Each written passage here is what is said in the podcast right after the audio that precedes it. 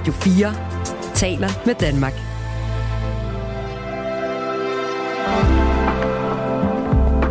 Velkommen til det sidste måltid. I den her uge af det sidste måltid, så har jeg, programmets vanlige producer Kasper Riskov, lavet et highlight-program, i stedet for det normale program, som normalvis består af, at Lærke har inviteret en kendt gæst ind til at spise sit sidste måltid. Sammen med det har Lærke skrevet en nekrolog, og så er lejen simpelthen, at personen bliver forbeholdt, hvordan dens eftermæle ville lyde, men i stedet for det, så har vi den her uge et lille samdrag af forskellige gæster fra tidligere programmer. Og vi skal have en forret, en hovedret og en dessert. Vi skal have besøg af en danser, en musiker og en tv-vært. Og den første gæst, vi skal besøge af, det er tv-vært Petra Nahl, som jo lige nu er vært på programmet God Aften Live, men jo også har lavet en masse andet forskelligt tv. Og programmet har sin faste, vanlige kok, Jonas, som har lavet en af hendes favoritretter, som er friske vietnamesiske forårsruller. Og hvad Jonas rent faktisk har puttet i de forårsruller, ja, det vil jeg egentlig bare selv lade ham præsentere. Det kan du høre her. Jamen, jeg vil først starte med at lige sige, fordi der, der var lidt specifikationer i, hvad der skulle være i. Ja. Og der skulle gerne være laks i, så der er laks i. Mm. Der skulle gerne være nogle store rejer, så der er også i. Mm. Øh, så selvfølgelig gulerod og forårsløg. Øh, der er lidt blegsalat af agurk. Mm. Rigtig meget koriander. Rel- tak. eller relativt meget. Så meget, som jeg godt kan lide. Og så, er det, så nævnte du noget med en døbelse, Ja. som du måske ikke helt kunne huske, hvad var. Og det, jeg forbinder med det, som er den her tynde døbelse, som jeg vil tro, at den, skal jeg passe på, hvad jeg siger selvfølgelig, den mest sådan klassiske, hedder nuoc cham.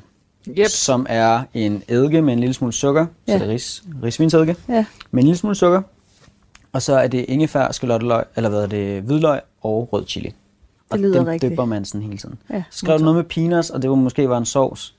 Så øh, der hakket peanuts inde i, i rullen, ikke? Okay, der er peanuts ja. i rullen. Ja, Modtaget. der er peanuts i rullen. Øh, og så skal jeg have noget drik til, og øh, det var lidt det der mellemvej igen. Sådan, ja. Jeg kan godt lide det her, men I må gerne bestemme. Ja. Så du har fået begge ting. Så det er øh, En Sancerre. natur, Sancerre. Lige præcis. Nej. Okay. Lige præcis. Stort. Så velbekomme. Tak. Tak. Hvorfor vil du gerne have naturvin? Jamen, det er fordi, at jeg... Øh, jeg er blevet lidt vild med det her Mm. øh, på det sidste. Jeg har ellers øh, været lidt sådan øh, naturvin. Ah, vi, vi er mere sådan noget klassisk. Ja, øh, konventionelle vin. ja. ja. Men så er vi begyndt at drikke det, mig og min kæreste derhjemme. Og så fra at synes, at det bare smager af rådden frugt. Alt Og sammen. og menstruation. Og, ja, øh, blandet sammen, så er jeg blevet ret vild med det. Øhm, og der er også tit, nu er jeg ikke sådan så, øh, sådan, jeg er ikke vinnørdet, så jeg kigger enormt meget på etiketter. Og naturvin er rigtig tit øh, ret kreative og flotte øh, på deres øh, Ja. ja. etiketter. Øhm, Okay, Peter, jeg har skrevet din nekrolog. Og øh, jeg, har, øh, jeg har brug for at sige, at den er primært skrevet ud fra to artikler. Øh, den ene er fra Politiken 2000 af 2018, Lea Vind Friis. mm, Og den anden er fra Berlinske Stine Hansen 2019. Og jeg har skrevet nogle overskrifter om dig, Petra. Den første, den lyder sådan her. Hun datede, elskede og fik et barn på tv. TV-vært Petra Nahl er død. mm, Den er fra en, øh, en, en omskrivning af en øh, artikel fra Politiken. mm. Den næste hedder, Petra Nahl var en af de første danske kvinder, der på tv brugte sig selv til alt. Og den sidste, den hedder, hun gjorde det uperfekte til sit brand. Jeg kan godt lide de to sidste. Petra Nahl var en af de første kvinder, der på tv brugte sig selv til alt, Mm. og hun gjorde det uperfekte til sit brand. Ja. Mm. Og alle de tre overskrifter, du har her, er jo forbundet med noget, jeg har lavet af mit arbejde, og så kom jeg bare til at tænke på, måske har jeg allerede peaked, selvom jeg kun er 37 år. Altså fordi det, især din første overskrift var, hun datede, hun elskede. Hun datede, elskede og fik et barn på tv. Ja. Øhm, måske tror jeg, at jeg peakede med de tre programmer, jeg lavede på Danmarks Radio. For som var. Petra-serien, som den bliver kaldt. Ja. ja. Øhm, og så har jeg bare gået og tænkt, Petra dater hele verden. Petra elsker sig selv, og Petra får en baby. Øhm, og det er bare lidt, egentlig lidt så umodigt at tænke på, på en eller anden måde, hvis det er, at jeg peaked med de tre programmer, fordi at der er nok mange, der vil sige, at man godt gad måske sådan pike lidt mere massivt over en lang overrække på en eller anden måde. Selvom det kan man jo heller ikke pike hele tiden og rigtig meget. Og så, er der, så har jeg også tænkt, at det er ret tidligt i ens liv at have lavet noget rigtig fedt, og, og går det så bare sådan stødt ned hele vejen, indtil jeg ikke er på arbejdsmarkedet længere? Eller hvordan kommer det til at se ud? Men øh, jeg har så tænkt over, at måske er det også bare ligesom sådan en, en, øh, en, en kæmpe taknemmelighed over, at jeg har lavet noget, som var så, øh, så fedt at lave, for det første, og ramme så mange mennesker, for det andet. Øhm, og for det tredje er det jo også en stolthed over, at det er noget, jeg har lavet, og jeg havde, altså, og var med til sådan selv at udvikle, og det handlede jo ligesom om mig og mit liv. Ikke? Mm. Øhm, og det er også... Så det, altså, bare for at sige, at det vil jeg heller ikke være ked af. Men lige da jeg tænkte over det, fik den tanke, gud, jeg har pigget tidligt, mm. øhm, så, så blev jeg lige ramt af sådan en... Og hvor, er, øhm, hvad gør det ved dig, hvis det var sådan, det var? Jamen, Jamen, det gør egentlig bare det. Altså, jeg bliver sulten på at lave noget mere. Mm. Mm, men jeg skal også parkere den der med, det dur ikke, at det var allerede, det var så tidligt, og hvem, hvem skal jeg så være resten af min karriere, resten af mine dage? Skal jeg blive ved med at være hende, som lavede noget, hvor folk så mig føde et barn på åben skærm? Bliver jeg ved med at være hende resten af mit liv? Handler det også om at have øhm, hvis man meget tidligt i livet bliver meget, meget, meget forelsket, mm. så kan man godt resten af sit liv worst case gå og have følelsen af, at, øh, at, øh, at, at man ligesom, som du siger, havde det største. At du ved, at der, det var, der var ligesom noget, der man aldrig fik igen. Eller, mm. Altså, var der også noget med at... Øh, altså mig bekendt, var du det den første, der ligesom fødte på tv i Danmark. Og, mm. Altså det var, det, var, det, var nogle, det var sådan nogle groundbreaking ting, du, ja. du lavede, øh, mens du har været meget ung. Ja. Var der også noget i, i det med at blive, hvad jeg tænker, også har været ekstremt grænseoverskridende, som skete virkelig tidligt i din karriere? Mm. Ja, altså... Um det var nok også derfor, jeg blev nødt til at sige sådan, til sidst, nu dur det ikke mere, nu, nu skal jeg ikke lave det, de her type programmer mere. Der er ikke mere tilbage. Øhm, jeg skal lave noget helt andet. Derfor passede det mig rigtig godt at komme hen. Det var en ny kanal på TV2, og lave noget, hvor jeg, nu har jeg otte minutter sammen med den her politiker, eller syv minutter med den her forfatter. Øh, altså, og det handler ikke om mig. Mm. Hvorfor, var det, hvorfor er det rart, at det ikke handler om dig? Fordi det havde jeg lige brug for en pause fra, fordi jeg, det hele, altså der var på et tidspunkt, hvor jeg ikke, hvor jeg blev sådan psykisk meget påvirket af, at der manglede den der, øh, hvad er egentlig tv, og hvad er ikke tv? Nu er jeg bare mig. Eller hvad? Mm. Skal, jeg skrive, skal, jeg, skal jeg tage min telefon frem og filme mig selv, fordi jeg skulle filme mig selv hele tiden? Øhm, og det var, øh, det var også meget nyt, det der med, at jamen, du har jo et kamera, du kan jo bare bruge det. Så, så jeg, det der med at tage sin telefon og lave sådan nogle dårlige optagelser, var, det ser man jo alle steder nu, men det var faktisk øh, også øh, meget nyt. Ja. Så det blev ret skør af, og jeg havde brug for sådan helt klare øh, linjer i mit liv. Sådan, nu er du på arbejde, nu er du fri, øhm, nu han, det handler ikke om dig. Men som selvfølgelig også handler om, at der er nogle grænser, der er blevet overskrevet. Jeg siger ikke dårligt, men dog overskrevet. Mm. Ja. Eller hvad, ikke? Jo. Ja. Og, og altså, jeg taler jo meget om det her med, at mit brand netop er sådan filterløs. Øh, jeg har ikke flere grænser tilbage. Og, jeg, og det har jeg, altså det, det tror jeg heller ikke, jeg har. Og det, ligesom, det følger mig resten af mine dage, tror jeg. At der er ikke noget, der ligesom er sådan, ja, hvorfor skulle jeg ikke sige det? Hvorfor, hvorfor ikke bare fortælle om det? Nu har jeg lige skrevet den her bog, øhm, som, altså, jeg kunne mærke, da jeg skrev den, var jeg sådan, jamen, hvorfor skulle jeg egentlig ikke fortælle om det her? Du har lige, du er udkommet på Lindhardt og Ringhof ja, med... med en bog, som hedder Ting, jeg har lært, da det var for sent. Og øhm, som, ja, ligesom bare handler om at, ja, egentlig handler det om at åbne op for så mange sluser som overhovedet muligt, så alle dem derude, som har brug for lige præcis den sluse, eller hvad man siger, øhm, kan føle sig set og spejlet. Præcis som mine programmer gjorde dengang. Så jeg kan godt mærke, at de programmer, jeg har lavet, jeg har lyst. Nu sagde du det her med at være forelsket tidligt, mm. så er det svært resten af ens liv.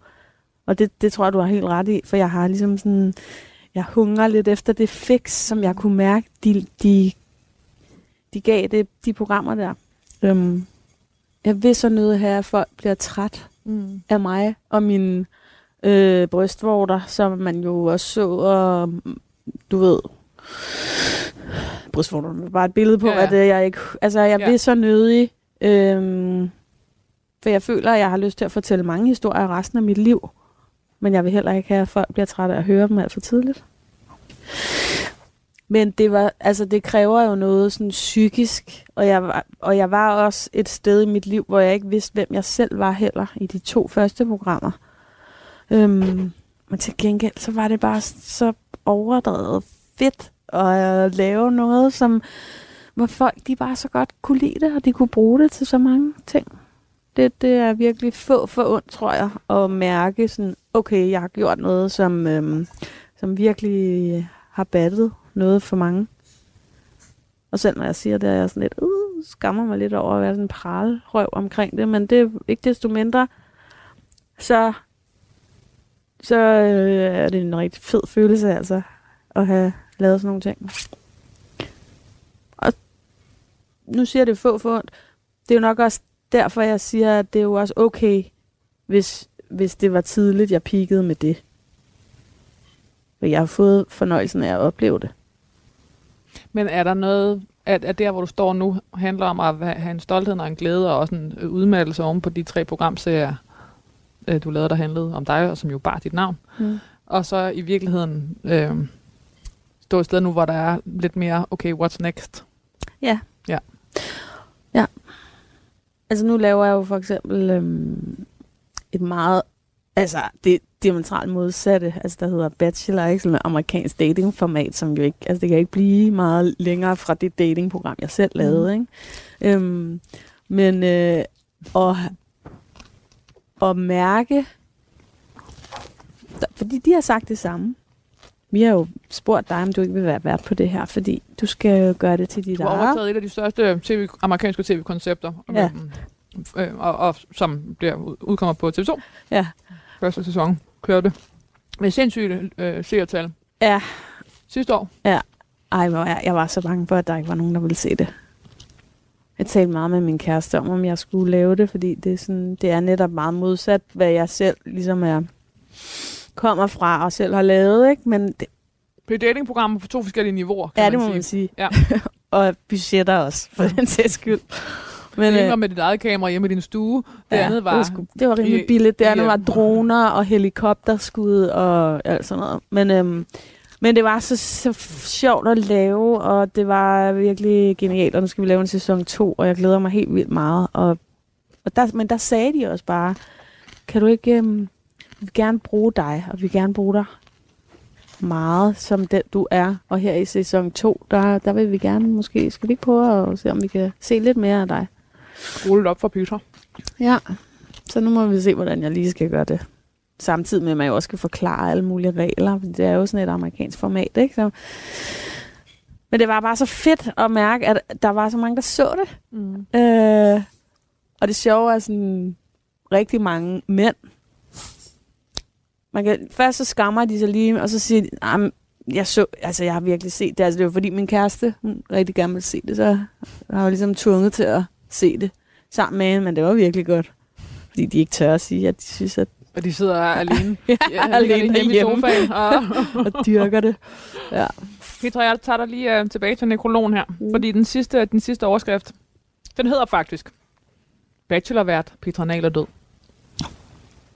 Ja. Jamen, det vil jeg også være lidt ked af, at det kun var det. Petra Nahl var pioner, når det kom til public service reality tv på DR. Seerne så hende få frosset fedt fra maven, have et one-night stand i Beograd og gennemføre talrige underlige eksperimenter i DR3-programmet Menneskeforsøg. Et af de mere ekstreme var at smøre sæd i hovedet for at teste, om det havde en antirynkefunktion. Åh, oh, ja. Den skulle lige med, den der. Den var træls. Det er fra, øh, ja, det er fra artiklen i, Mm. mm. i, i Politiken Mm. 2018. Du har lagt krop til meget. Mm. Er det nekrologstof? Og virkede det? Jo, sæden. Og hvis sæd var det, jeg ved ikke, hvor, hvor jeg skal starte Nej, og det var begynde her. ulækkert. Lige den der, den er træls, fordi jeg kan huske, min daværende kæreste sagde, det der, det kommer til at stå for evigt, ved du godt det? Og så er det bare så træls, at det kommer i min nekrolog. og jeg, for jeg kan nemlig huske, at jeg tænkte, Åh, lad nu være med at være så Sippet. Skulle da, øh, nej, selvfølgelig kommer det ikke til det. Og det er jo for en bedre sags tjeneste. Det, der var nogle norske forskere, som, som havde forsket i, at der er noget i sæd, som vil være rigtig godt for vores hud. Øhm, øhm, så, så jeg var ligesom, alt kom ligesom ind under den der paraply med, at det her det er en større sagstjeneste, så derfor vil jeg selvfølgelig gerne gøre det. Men, men der var også noget i, at det var allerede der, det startede med, at jeg ligesom sådan langsomt nedbrød alle de der grænser for, hvad kan man egentlig gøre. Fordi det kom ind under den der paraply. Det er for en større sagstjeneste, og de unge mennesker har brug for det her program. Øhm, og jeg er lidt ked af, hvis den skal med den med sæden. Det var så ulækkert. Det lugtede så mega meget. Og øh, altså, var du også træt af, at han havde ret?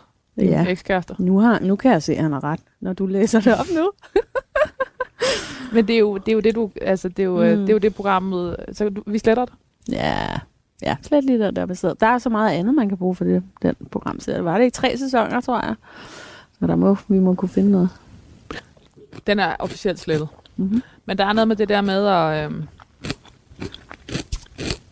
ja, du siger det jo selv. Altså, hvornår er det, til, hvornår er det for en højere sags tjeneste, og hvornår er det øh, også et ønske om at øh, øh, være med på den. Øh, øh, gøre det, redaktøren synes er er f- sjov idé, Mm. øh, eller hvad? Ja, det gjorde jeg meget dengang. Altså dengang var jeg... Det var meget sådan, ej, jeg har fået den her chance, tænk, de vil bruge mig som vært på det her program. Øhm, jeg, øh, jeg hoppede med på den værste. Vi var tre værter, og den ene af dem, der var nogle af tingene, hvor han sagde fra. Altså, og, men det kunne jeg aldrig drømme om at gøre. Hvorfor? Øhm, jeg skulle bevise, at det, øhm, jeg er ikke sådan en, som siger fra, selvom jeg ikke tør, selvom jeg ikke har lyst. Øh, Hvor, hvor kom det fra? Mm. Jeg, jeg var den klare overbevisning, at hvis jeg skulle, hvis jeg, jeg ville gerne være lige så sjov og lige så modig, som drengene var. Altså, Det var, jeg havde mine to medværter, var to øh, unge mænd. Øhm, og, øh, og hvis jeg ligesom skulle være, hvis jeg skulle have min berettigelse, så, øhm, så skulle jeg bare være frisk. Jeg skulle bare være på. Jeg skulle gøre alle de der ting. Jeg skulle vise, at jeg sagtens kunne være øh, sej. Jeg, jeg skulle vise, at jeg var en sjov og dygtig vært. Da jeg så skulle lave Petra Dater hele verden, så fik jeg at vide, at det duede ikke, at jeg var på den der frisk fyrsagtige måde. Citat slut, som var et seerpanel, der havde sagt det til mig. Øhm, så jeg skulle ligesom... Det kunne jeg godt skrue ned for. Det, jeg var simpelthen blevet for, for hippet på at blive sådan en karakter. Sådan en sjov. Jeg er sjov. Du blev castet til at være sjov. Ja, jeg blev kastet til at være sådan en frisk pige, sej pige, der skulle være sammen med de to andre friske, sjove drenge. Og så skulle vi lave det her program, og vi skulle kaste os ud i alle de her ting. Jeg blev helt klart typecastet. Men det, jeg tror, var, at jeg vidste ikke, hvad jeg selv duede til, og hvad jeg var god til. Øhm, så jeg havde bare brug for at, at vise, at øh, jeg var god til det, de havde bedt mig om at være god til. Mm. Så hvis de bad mig om, der var også et forsøg, hvor vi skulle, øh, forskning viste, at hvidløg var rigtig godt for vores, øh, hvad hedder det, immunforsvar. Øh, især hvis man øh, proppede dem op bag i. Så det gjorde jeg selvfølgelig også. Det var totalt ydmygende egentlig at gøre på åben skærm og sådan kom ud, hi, hi, hi, og nu er de oppe og sådan noget. Altså det, bare sådan, det vil jeg aldrig gøre i dag. Mm. Øhm, men, men det skulle ikke hedde sig. Og jeg ved ikke... Øhm, det, jeg tror bare, når jeg laver en analyse over det lige nu, tror jeg, det handler om, at øh, jeg ikke... jeg, jeg troede ikke, at den, jeg var, egentlig var god nok, så jeg ville jo aldrig kunne drømme om at sige, det der, det gør jeg simpelthen ikke. Fordi jeg er god nok, jeg ved, hvem jeg er, og hvad jeg selv står for, så det der, I beder mig om der, det gør jeg bare ikke. Og hvad oplevede du, når du, din mandlige ved, medvært sagde fra? Øh, så synes jeg, at det var egentlig ret latterligt, at han gjorde det. Forskellen er også bare, at jeg jo selv er uddannet journalist og tilrettelægger.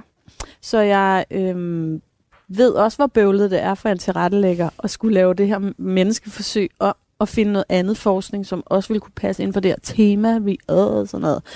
Øh, lidt kedeligt. Øh, men jeg vidste bare sådan, selvfølgelig gør jeg det. Nu har jeg siddet og arbejdet på det her et par dage nu, så selvfølgelig... Øh, Er du en trooper? Ja, ja. Så, så, så, så gør vi det. Nu er det det, vi har aftalt, så gør vi det. Men det får mig også til at tænke, der er også en overskrift, der kunne hedde øh, Petra Nahl lærte sig selv at kende på tv. Kan jeg også godt lide. Rigtig godt lide. For det gjorde jeg virkelig. Det er også en hård disciplin at blive tv-vært på. Ja. Ja. Ja, ja. Altså, når vi snakker om det nu, så gad jeg selvfølgelig, så ville jeg da ønske for mig selv, at det havde jeg fundet ud af på anden vis end for rullende kameraer. Men det var, det, det er jo, det er jo det, det er jo sådan, det har været for mig. Petra Nahl lavede tre serier, hvor hendes eget liv var udgangspunktet. Petra deler hele verden, hvor hun rejste ud for at møde udenlandske fyre, eller date udenlandske fyre. Petra øh, elsker sig selv, om kropskultur og manglende selvværd. Og Petra får en baby, hvor Petra i sidste program fødte, en søn, fødte sin søn for åben skærm. I løbet af de tre serier gik Petra Nahl fra søgende og lidt usikker Tinder-dater til at være en del af et lille familiefællesskab med kæresten, som seerne af programserierne følte sig på fornavn med. Asbjørn, den lidt skærmsky nordjyde, som tjekkede sin telefon under den første babyscanning, som hele tiden fik Petra til at grine, og som formentlig vandt selv de sidste skeptikeres hjerte, da han græd under fødslen af Pelle Emil. Og det er også for politikken, at lige at vinde fris i 2018. Mm. Programserierne blev nogle af DR3's mest sete programmer. Måske nærmest nogle af DR's. Jeg har, jeg har svært ved at finde øh, de, de, de sidste tal, men øh, i hvert fald Mhm. har seertallene været fuldstændig øh, voldsomme. Ja. Radio 4 taler med Danmark. Det du hører det her, det var et klip fra den gang, at Petra Nahl hun var på besøg i det sidste måltid. Og du kan jo høre programmet i fuld længde inde på radio4.dk, eller der, hvor du normalvis ellers henter dine podcasts. Du skal bare søge på det sidste måltid. Og nu skal vi videre til hovedretten. Og til den, så skal vi have besøg af Andreas Odbjerg, musiker, sanger, som I har skrevet en lang række kæmpe hits. Personligt er Hjem fra fabrikken et af mine yndlingsalbums, og Andreas er bare knaldhamrende godt selskab. Og til hans hovedret, der har han valgt at få lammekoteletter. Og normalvis, så er det jo Jonas, der er fast kok på programmet. Men han er desværre i det her program blevet syg, derfor har han i stedet for fundet en meget køndig erstatning for ham selv, nemlig en kok ved navn Simone. Så hvis du skulle undre dig over, at det lige pludselig er en anden stemme, der præsenterer maden, så er det altså forklaringen. Og hvad Simone hun har lavet med de her lammekoteletter, det vil jeg egentlig bare lade hende selv præsentere. Det kan du høre her. Ui, hvor ser det Nej, ud. hvor dufter det godt ud. Hvor dufter det godt ud. Hvor Ja. dufter det godt. Det var en kombination af alle. Mm. Ej, og hvad her. er det her? Ej, hvor er det et smukt stegt. Det er meget, meget Det er smukt. glad for at høre. Virkelig. Nå, til hovedretterne her, det er lammekoteletter, der er marineret i en masse hvid, øh, hvidløg. Efter ønske. Efter ønske lige præcis, mm. ja. og så er der en salat på fennikel og mynte. Ved siden af er der noget chamulla og til at dyppe i. Chamulla, det er sådan en, øh, en urtepaste lavet på persille og konfiteret hvidløg. Så der er lige lidt ekstra hvidløg dertil. Mm. Og til at drikke, der er der en bonello, som er rigtig godt til lam. Ja, Ej, hvor ser, hvor, ser det, hvor ser det indbydende ud. Det er godt at høre. helt fabelagtigt. Det kan godt være, at vi ender med at røre lidt ved maden alligevel. Ja, det ligner det, det ligner det, som man har lyst til. En, en lille... Ja. Ja. Okay, hvorfor skal vi have lam? Jamen, det skal vi. Øh, jamen, først og, først og fremmest, fordi jeg elsker det. Øh, og, øh, men så er vi, øh, da jeg er barn, der har vi får og lam derhjemme. Sammen med hundene. Øh, altså, de går ikke ind i hundegården, Nej. men øh, jeg er jo vokset, der, vi, er, vi vokset op, der, jeg har, øh, der er 12 tønder land, der hvor jeg er vokset op, så der er masser af plads og skov og sådan noget. Eller, det var der så ikke dengang. Men der havde min far lidt øh, sådan noget, et mini landbrug med nogle lam og nogle får. Og så, øhm, så det er sådan, hvad jeg forbinder med fredag aften, hvor mange nok har fået bøf banæs, der fik vi tit lammekoteletter fra vores egen for, som slagteren havde skåret ud og lavet. Øh, så jeg har været vant til at sidde og zoome af og sådan noget som barn. Øh, og så, øh, ja, og, og, fik lavet meget også øh, spejepølser og skinke og alt muligt på for. Så jeg tænkte, øh, hvis jeg nu, hvis, hvis det nu ikke bare var noget, vi legede, så kunne, jeg, så kunne man måske med sådan en bid lam der lukke øjnene se den der, mit barndomshjem sådan en sommerdag, mens hele huset er ved at blive bygget om, og min far sidder under æbletræet og skærer sure madæbler ud i små stykker til mig og min lille søster. Og sådan noget. Jeg, jeg tænkte, der var et eller andet... Det er i hvert fald et virkelig godt billede. Ja. Det lyder som en sang. Det kunne det sagtens være, det var. Og det taler jo også om, altså jeg vil sige, folk, der øh, vælger øh, mad fra deres barn, eller måltider fra deres barndom, er jo, taler jo også alt andet lige tit ind i, at, at, der, at det har været en god barndom. En god barndom. Og ja. det har jeg fandme haft. Og så hvorfor, og hvorfor skal der være så meget hvidløg? Det er jo bare fordi det, for det første, fordi det passer til, og så bare fordi det er, det er jo bare froderen, altså. Det er jo bare... øh. Jeg tænker også, der var et eller andet fe, fint i, hvis man nu jeg så gik ind og satte mig i den elektriske stol, når det så Ja. bare mig ud, at der var en, der var sådan, puh, han tænker af hvidløg. det var så fedt, så jeg ikke skulle Ja. lugte af brud eller død eller sådan noget, men Præcis, bare, men bare bare blev lagt, men der lugte af hvidløg. Det var, der, jeg, synes, det, jeg synes, der var, noget, der var noget fedt i at blive sådan båret død væk og lugte helt vildt af hvidløg også. Jeg har altid tænkt på, øh, hvordan det føles, når folk første gang begynder at synge med på en sang. Mm. Det er jo det fedeste. Det er... Um, Den der sådan bølge af sådan svar, ja, der, der kommer fra et publikum. Jamen, der, det er helt sygt, og det er jo sjovt, man kan mærke det, hvor vores Zulu, Zulu Awards performance med stor mand. Også fordi det så er lidt akustisk, så det, er sådan, det skaber plads. Man kan jo hele, hele KB-hallen sang jo med på det omkvæd. Altså, det var også et virkelig godt øjeblik. det var et fantastisk øjeblik. Også Og der blev det- ligesom lavet en intimitet og en, Præcis, øh, en men nærhed. big men big up til Tobias, det var meget hans idé, det der. Han er, han er, han er helt fantastisk til at iscenesætte sådan nogle ting. Øhm, men, Men, hvor men, folk sang med. ja, men det er bare, det er bare, jamen det er jo det fedeste. Altså det er jo nærmest en af de allerfedeste ting. Altså, øh, Hvis jeg var musiker eller sangskriver, så Ja. tror jeg, at det ville være den high, ja. man ligesom ledte efter. Men Eller er det- det forkert? Nej, det er ikke forkert. Og det er jo også igen, for turen er jo ligesom, har jo ligesom været for mig, som først føler mig selv 100, og den spiller vi så live. Og ligesom man, man kommer igennem et helt sæt, hvor folk er glade og godt kan lide det. Men så når man spiller den, så er det sådan, du føler, det er et nyt publikum, eller du føler, det er, en, det er noget andet. Altså, bare det guitar-riffet starter, bum, bum, bum, så begynder bare, bare det jubel, der kommer bare over introen, er større end bifaldet, vi har fået for nogen, nogen altså efter nogle af sangene. Og så tænker man, shit, jeg gad godt have 10 af dem, ikke? Jo. Nu har jeg tre af dem. Hvad for nogle regner du? Altså, i, det, føler mig selv 100, i morgen er der også en dag, og Stormand. Ja. Og så Stormand, der regner Og det var sjovt, fordi jeg havde fortalt dig, at, øh, eller skrevet til dig, at øh, da jeg øh, cyklede hjem nytårsaften, Ja. så, så øh, hørte jeg din musik ud fra tre fuldstændig forskellige, øh, hvad skal jeg sige, fester, og, Ja. og, og, og tre forskellige bydele. Ja. Jeg startede på Nørrebro, så videre over Kongens Nytorv, og så sluttede jeg på Amager. Og øh, det var lige præcis de tre forskellige sange, der blev Ja. spillet. Men det er også, øhm, det er også hitsene. Men det er netop også, øhm, ja, og det bliver jo, det er jo, det er jo, jamen det er så svært for mig at sætte ord på, fordi det er jo sådan, jeg kommer jo også til at elske de sange mere, fordi folk, For de elsker dem. fordi Ja. ja. folk elsker dem. Som 18-årig, kort efter sit forsøg i X-Factor, meldte Andreas Odbjerg sig helt ud af samfundet. Det er fra en artikel på DR.dk. Ja. Han frasagde sig kontanthjælp og havde ingen fast bopæl. Alt sammen for, at han, han, kunne, at han kunne hellige sig sin musik. I et par år levede han udelukkende af de penge, han kunne tjene på optræde til bryllupper og på timelange, halvtaglige job på caféer i Ja. byen Odense. Ja. Er, er det, for det første er det rigtigt. Det er rigtigt. Det er rigtigt. Ej, jeg vil sige, i, i selve hjemløs-anekdoten bliver altid skruet lidt op, fordi folk synes, det er så fascinerende og vildt, men jeg har jo aldrig, som jeg plejer at sige, jeg har jo ikke sovet på en bænk i Kongens Have. Altså, øh, og her mener du kongen ser jo i Odense. Ja, det gør jeg så. Men, øh, men, men, altså, jeg har et tydeligt minde om at stå på Boogies diskotek i Odense, øh, Danmarks anden ældste diskotek. Øh, og sådan halvcharmere lidt en pige, øh, fordi jeg ikke havde et sted at sove.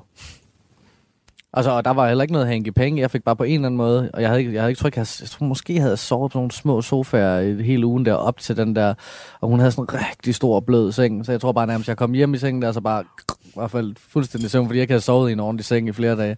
Det er sådan det mest ekstreme, jeg kan komme ud i, ikke? Men ellers så har jeg jo haft venner med lejligheder, og mine forældre har jo også boet, øh, altså jeg har altid været velkommen og sådan noget, så ja, det skal heller ikke lyde Men mere det, dramatisk, var det der sådan men... en uh, struggling artist, øhm, du ved, øhm, Ja, men jeg tror bare altid, altså de der år der, det der med at mangle penge, det var bare, det var bare så lille en hurdle i forhold til at skulle bruge min tid på noget, jeg ikke synes var sjovt. altså du vil hellere undvære penge, end du Ja, vil sidde i meget metro, heller, eller- ja. meget, meget, meget hellere. Ja. Og jeg ved ikke, det var meget forskelligt. Der var sikkert nogen, der tænker, 8 timer, hvor jeg sidder der og bipper nogle ting, og så har, har jeg tjent øh, 450 på den gode kroner, side af- 400 på den kroner efter af 300 skat. Øh, ja. Øh, og så kan jeg, whatever, et eller andet. Jeg, jeg ved ikke. Jeg har jo troet blindt på, at jeg skulle nå dertil, hvor jeg er nu. Stort set indtil jeg nåede dertil. Og så spørger jeg for, hvordan fanden kan man holde modet højt? høj? Altså, du har været i gang i 17 år eller 16 år, eller så hvordan fanden? Og det tror jeg ved ikke at tænke for langt frem, på en eller anden måde. Jeg har altid været lige der, stået op. Hvad skal vi i dag? Skal finde noget at spise. Skal have et sted at sove, og så skal vi prøve at lave noget musik med nogen. Eller sådan. Fordi jeg tror, hvis jeg havde tænkt for meget frem, så havde jeg jo stoppet for længst. Altså, Hvornår kunne du mærke, at det var det, der var vigtigt? sådan har det altid været. Jeg gik fra at drømme om at være professionel fodboldspiller til at vi være professionel musiker. Øh, altså, der har aldrig været en, en plan B eller en drøm om at lave noget, der ikke var et nuløje.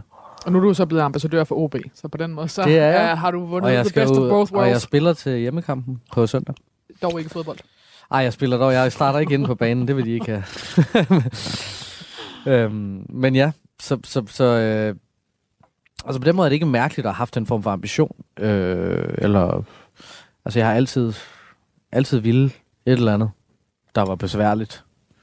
Men jeg tror, tanken om... Jeg tror kun, det, jeg har kun, jeg tror kun, jeg kan overleve i min, i min naivitet. Altså kvæg min naivitet. Jeg tror, det er meget vigtigt, hvis man skal øh, slå så sent igennem med, med, med sådan noget drømmeagtigt, noget som det her, at man er øh, hyper øh, naiv. Og så samtidig de der samtaler, jeg har haft med mig selv undervejs, ikke, hvor det sådan noget, er du, er du god nok? Altså sådan noget, synger du god? Altså er din sang god nok? Nogle gange er det også dejligt ikke at have begreb om sin egen... Altså, Ja, sin egen mangler. Ja, jamen det er jo det, jeg mener. Og det, og det er jo lidt, og det, er, jeg tror, det er det, jeg mener med naiv. det. ja. Øh, fordi, øh, ja. Andreas Oddbjerg tog en bachelor i sangskrivning fra Rytmisk Musikkonservatorium i København.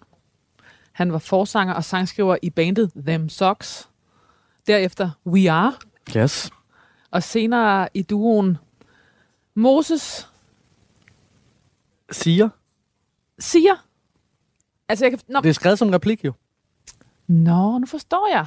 Okay, så... så Men du er, der, der er ingen, der forstod det. Nej, altså, og, så, så du er ikke... og, Du, du ikke... anden- Du på en eller anden måde synes jeg, det er meget centralt for, hvem du var, og, hvordan, og hvem du blev. Ja. Fordi det her er jo fuldstændig uafkodeligt. Ja. Altså, fordi at, til, til lytterne kan... kan ja. altså, fordi Prøv at lytter- tænke radioen, der prøver at skrive din databasen. præcis.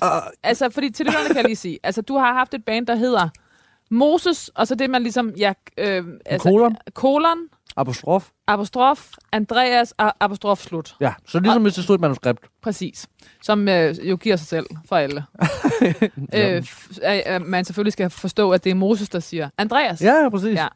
Øh, men, øh, jeg tror, at det giver sig selv, det her. Hvor subtilt og underfortalt. Og måske også ungt, det her har, har Mhm. været. I hvert fald. Jeg siger lige sætningen igen. Sangskriver, øh, forsanger og sangskriver i bandet, bandet Them Socks.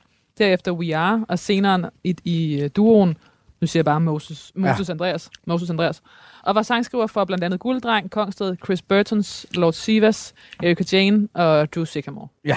Er der Du må andre? hellere sige sangskriver. Det er, sådan, det er faktisk en ting, jeg kæmper med. Det kan være mulighed for at snakke med dem. Sangskriver med. Vigtigt. Fordi for, det ord. lyder altid som om, at jeg kommer med sådan en færdig sang og siger, Brian, syng den her. Den er pissegod til dig. Det er jo aldrig sådan, det har været. Det er jo altid et samarbejde. Vigtigt. Og der er nogen, nogen, nogen, nogen ved godt, at journalister har svært, hvor de kan godt lide betegnelsen for den sådan old school sangskriver, man får sådan til at synge den ja, her. ja. Øhm, men artister, det er meget blandet, hvordan forskellige artister, jeg har arbejdet sammen med, tager imod det. Så jeg gør mig en stor udmærk at vende ret i min Wikipedia, så der står med og sådan noget, fordi der er nogen, der, der, der virkelig øh, rammer dem i hjertet, ikke at blive, øhm, At det lyder som om, jeg afleveret en færdig sang. For det har jeg jo ikke. De er jo lige så meget med til at skrive den, som jeg er. Vigtigt. Ja. Så med.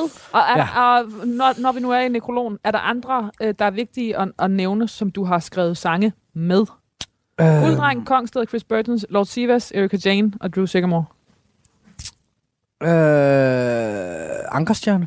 Ankerstjerne, din, din øh, egen store. Ja, en af mine mentorer.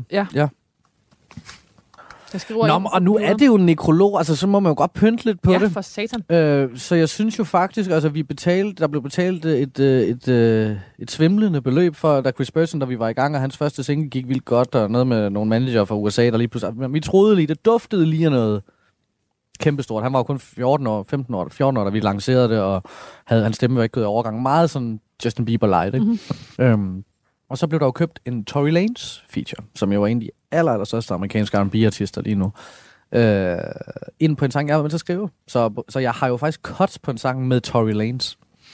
Så, Skal skrives ind. så det skal bare skrives ind, ikke? Jeg har aldrig mødt manden, jeg var aldrig i session med ham. Han sendte bare et vers, som vi stadigvæk er 10% i tvivl om, det faktisk er ham, der har det. men øh, men det, vil, det vil jeg da klart pynt øh, med på det, ikke?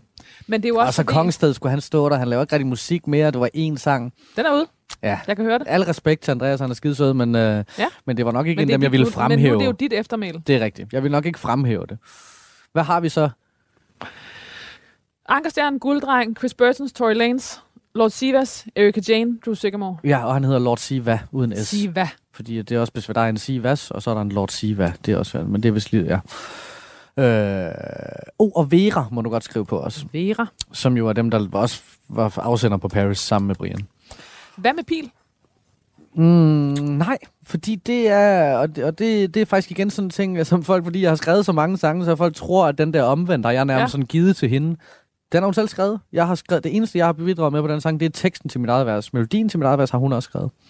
Så det vil jeg synes faktisk synd, hvis det skulle være sådan. Og grunden til, at det, alt det her er vigtigt, det er det selvfølgelig i nekrolog, men det er det jo faktisk også helt ned i øhm, royalties. Altså, er- det, det er jo alt det her, der i sidste ende, hvis du, skulle forbyde det, skulle, Ja. ja. kunne miste stemme, Ja. så er det jo det der, alle de her der, ting, der gør, at du faktisk stadig Ja, kan... fuldstændig. Og, var jo, og, og, og jeg levede jo af... Altså, min første paycheck, hvor jeg lever af musik, er jo som sangskriver. Det er jo ikke som artist. Altså, det er jo det, er det der Paris, øh, som bliver... Hvad er vi så ved? 19? 19, det største, det mest afspillede hit i 19, både på radio og streaming sammenlagt. Hvis du sammenligner, sammenligner ligesom alle øh, portaler eller, eller streamingtjenester, så, så er det det mest hørte nummer det år.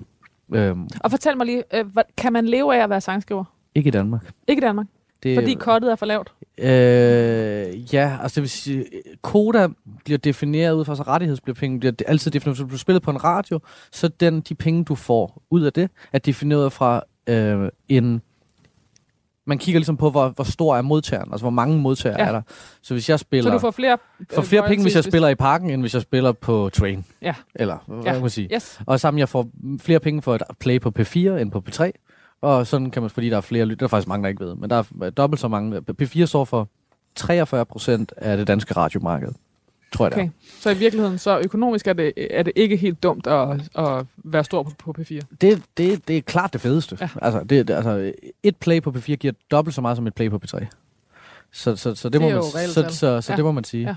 Ja. Øh, men i Danmark, altså jeg tror øh, selvfølgelig kan, altså Nej, det, det, det, det er faktisk tvivl med at sige. Jeg tror, man bliver ret hurtigt træt af at kun vi lever det. Men jeg synes også, det er absurd. Ikke? Altså, det er jo en, det er jo en Men sindssyg det er ting. sådan, ja, fordi jeg har det sådan, øh, hvem kan leve af at være sangskriver i Danmark? Jamen, du kan jo godt leve af at være sangskriver. Du kan bare ikke leve af kun af det danske marked. Nej. Så det vil sige, Øh. selvom, nu spørger jeg, nu tager jeg et helt, du ved, selvom man har skrevet øh, øh, Kvinde Min, Ja. så kan man ikke leve af det. Hvis du kun havde kvindemin som cut, så ville man have 25 procent på kvindemin, hvis vi var fire om at lave det sådan noget. Radio 4 taler med Danmark. Du hører det her. Musiker og sangskriver og sanger Andreas Odbjerg, og en lille del af, hvordan det lød dengang han var med i det sidste måltid. Og du kan jo høre det hele inden i fuld længde, hvis du søger på det sidste måltid, der hvor du nu end lytter til podcast normalvis. Og hvis du skulle ske og have lyttet til samtlige afsnit af det sidste måltid og tænker, du vil gerne høre noget andet god radio, så hvis jeg skal komme med en hurtig anbefaling, så vil jeg anbefale at gå ind og prøve at lytte til Portrætalbum, som er et andet portrætprogram, hvor at Anders Bøtter har besøg af en gæst, som har valgt et album, der på en eller anden måde har defineret den gæst, der nu er med i programmet. Du skal som sagt bare søge på Portrætalbum, og det kan du gøre, hvor end du nu plejer at lytte til din podcast. Men med det, så skal vi videre til Silas Holst, danser, som skal have sin dessert i det her samdrag af det sidste måltid. Og inden vi skal høre, hvad Silas dessert er, så kommer vi ind en lille smule tidligere i programmet, hvor at Silas han er i gang med at fortælle om, hvordan hans barndom har været. Og vi kommer ind i stedklippet, hvor han lige har fortalt om, at han har haft en ret svær tid som barn, da han gik i skole. Nu skal vi høre lidt videre om, hvordan hans barndom ellers var. Det kan du høre her. Rigtig god fornøjelse. Hvad for et liv havde du derhjemme? Jamen, ret, øh, jamen på mange måder synes jeg, det er et ret vidunderligt liv. Jeg fik lov til at være kreativ og fri, og, og egentlig en ret stor følelse af selvstændighed ret ung alder, fordi min mor jo drev et dansestudie. Øh, havde så købt et stort hus, og vi boede i samme hus, som danseskolen lå. Men hun var jo tit i stueetagen, og jeg var jo i lejligheden sammen med min bror på første. De, de skilte dine forældre? Mine forældre blev skilt af Ja. fire. Gudskelov. Øh, Fordi det var et dårligt Ja, det var match. frygteligt. Okay. Det, det kunne, selv en fireårig kunne se, det var Okay. helt af helvede det der. Øhm, og der var jeg da meget, øh, fik jeg lov til at være meget tiden på mit værelse og, og, og se tegnefilm og se fjernsyn og, og alle de her ting, som jo har øh, fanget min nysgerrighed til at, at have lyst til at gå den vej og, og spille store danske film og, og lave tegnefilm og alt det der, som jeg synes var spændende. Øh, og fik også min mad ind på værelset, og så sad jeg der og spiste, og Men også fordi maden var besværlig. også fordi mad var lidt besværligt, og, og samtidig havde jeg en mor, der løb op og ned af trapperne hele tiden for at tjekke, at vi var cool nok. Og, så jeg, og man var altid velkommen ned under. Der sad jeg jo også tit og så alle de her voksne mennesker, der dansede og, og blev dygtige, og tænkte, åh, det er et fedt liv, det her. Og samtidig har der aldrig været et pres fra min mors side af, hvad jeg skulle blive til. Aldrig. Andet end hun så, at du kunne danse. Ja, Det men der har aldrig have. været et pres om, at jeg skulle have en uddannelse, inden Nej. jeg gik dansevejen. Der, der har aldrig været nogen, der har tvunget mig til andet end det, jeg synes, det var fedt at lave. Hvordan var relationen til din far? Øh, svær, synes jeg. Det synes jeg faktisk, den var. Jeg var sådan en weekend, hver anden weekend barn hos min far.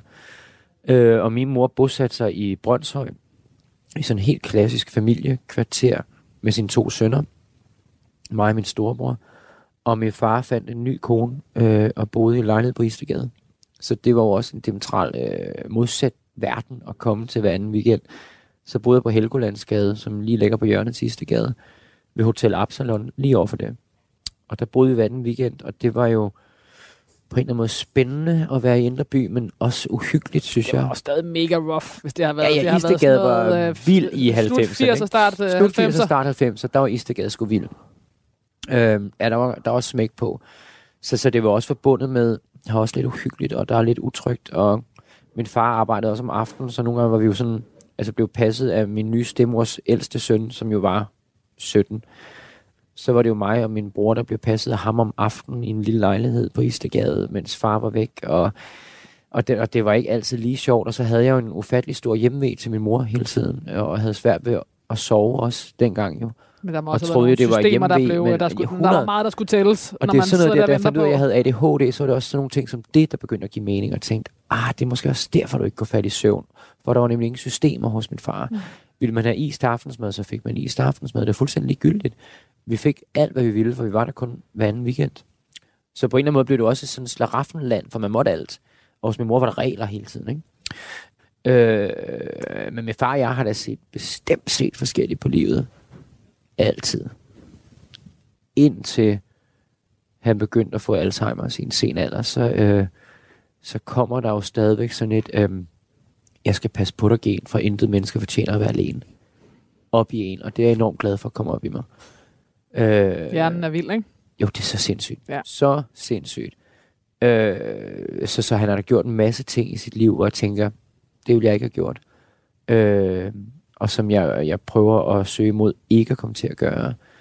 Øh, men alligevel så fortjener han jo ikke at ligge der alene. Og ikke få besøg. Også selvom han ikke nødvendigvis er til stede længere. Har han accepteret, hvem du er, og hvad du står for? Ja, ja, det har han.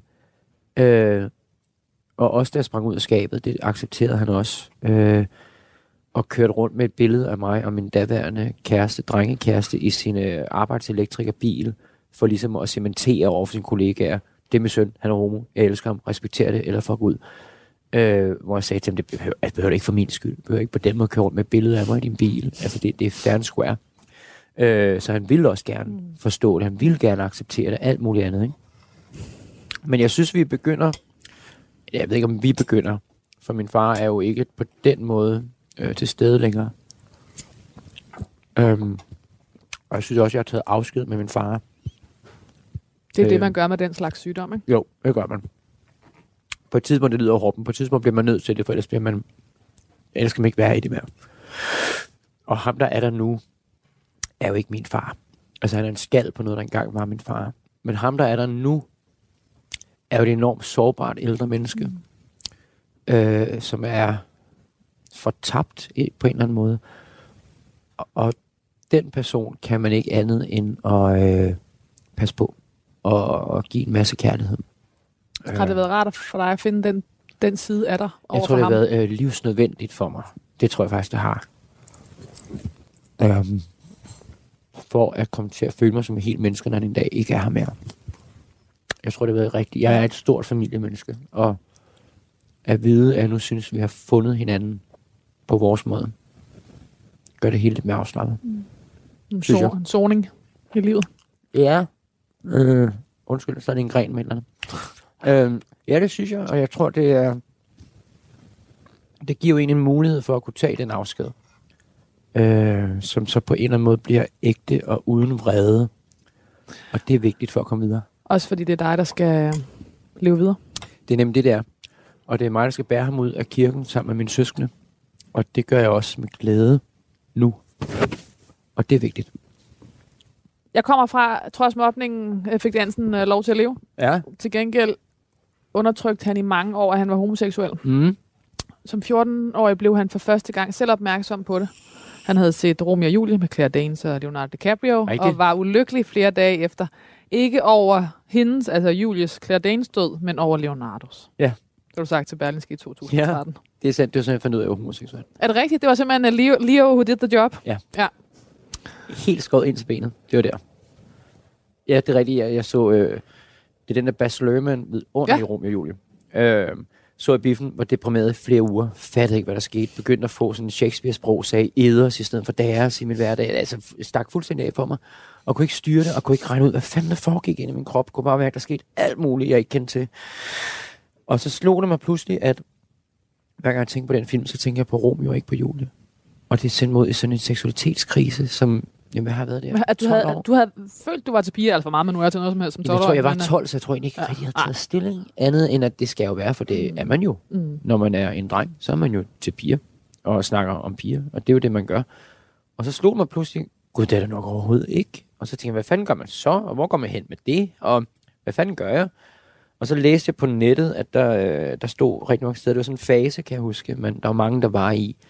Og der tænker jeg, piv, det er bare en fase, det er overstået om 14 dage. Og det blev ligesom aldrig overstået. Og det, øh, prøv at forestille dig at være en, der er blevet mobbet og drillet hele livet, og så finde ud af, at der er endnu mere nu. Endnu mere skyts, de kan fyre af, og der er endnu mere, hvor man føler sig udenfor og føler sig anderledes. Hvor jeg tænkte, det er fuck, du er ikke også homoseksuel, kan jeg huske. Jeg tænkte, at, jeg tænkte, nu må du snart stoppe alt det her. Og jeg kunne ikke rumme mere, og der var så meget, og så det blev bare sådan en hemmelighed, jeg gik med og tænkte, er der for alt i verden ingen, der må Du havde ingen homoseksuelle omkring dig. Nej, jeg kendte ikke rigtigt til Nej. det. Øhm, og det blev vigtigt at være heteroseksuel. Selvom jo altså en blind har kunne se, at jeg var homoseksuel. Men kunne de andre se, at du var homoseksuel? det altså, kom før før du ikke selv som en kunne- overraskelse Ej, okay. for nogen. jeg Men jeg mener, det, var ikke en del af mobningen. Jo, jo, det sindssygt. Det var en del af mobningen. Dengang jeg gik i skole, der måtte man jo også, når man var 3.G og gik ud af gymnasiet, og gud, jamen det er man gåde, man måtte det dengang. Der måtte man jo lave dødslister, i hvert fald på vores skole, så 3.G kunne ligesom vælge de 10 elever ud på skolen, de ville jagte allermest med øh, vand på sidste skoledag. Og også skrive begrundelsen, og det blev trykt som store plakater, der blev hængt op over alt på skolen. Og på den top 10 liste figurerede jeg hvert år, fordi jeg var bøsse, stod der. Øh, og Og det var før du selv var kendt. Ja, og også da jeg var i gang med at kende det, og så blev det jo endnu mere At nogen grænseoverskridende. kigger på noget, man ikke engang selv kan overskue. der stod og læste, og så Ej. accelererede mobning jo endnu mere, for så var der flere, der læste. Det troede de, jeg var. Så begyndte de jo også at kalde mig for bøsserøv helt ned i 6. klasse, selvom jeg gik i 9. Og altså, det var mig en gåde, det lå sig gøre dengang, at man måtte. Det må man gudskelov ikke mere jo. Øhm, men sådan var det jo dengang. Havde du, no- havde du venner? Nej. Nej, det synes jeg faktisk ikke, jeg havde. Øh, jeg fik venner, da jeg begyndte i gymnasiet. Der fik jeg venner. To venner. Til at starte med. Som Men det er også nok. Det er rigeligt. Altså, Det er rigeligt. Øh, som hedder Louise og Therese, de er stadig den dag i dag mine to bedste venner. Og Louise er mor til mine børn. Øh, og Therese er min allerbedste veninde. Øh, to venner er mere end rigeligt. Jeg tror, skåret ind til benet, det jeg vil kalde mine sande venner i dag, det kan jo tælles på to hænder, og det synes jeg er mange, der føler, at jeg er sygt heldig. Men jeg, jeg synes, jeg havde de to venner, der gik i gymnasiet, og der kan jeg huske som 15-årig, der, det var første gang, jeg følte, gud, er det sådan, det er en ven? Altså, er det er det, det alle folk snakker om? Og hvor er det vildt at have? og hvad, hvad lå der i det for dig? Altså venskabet, hvad var det, Der du lå kunne det, mærke? at man jo rent faktisk kunne lette sit hjerte Ja. til nogle mennesker. Og det, øh, det fyldte jo alt, pludselig kunne jeg fortælle. Ej, hvor er du genial, altså.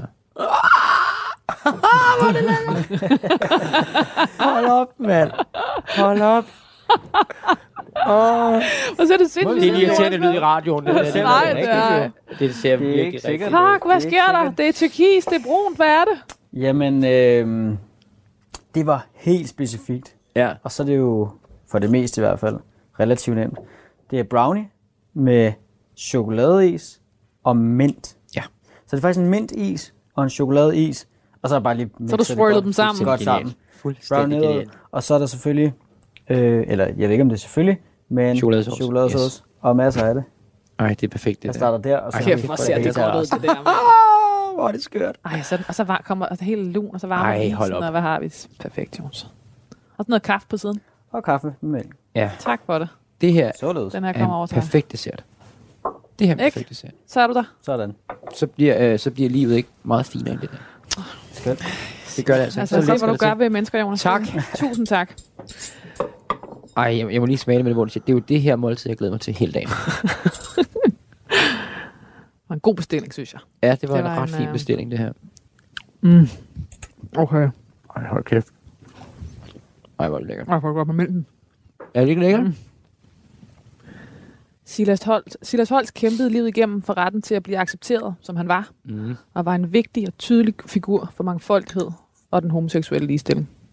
Hvem har skrevet så fint om mig? Det er jeg. Er det rigtigt? Mm. Gud, hvor er du sød.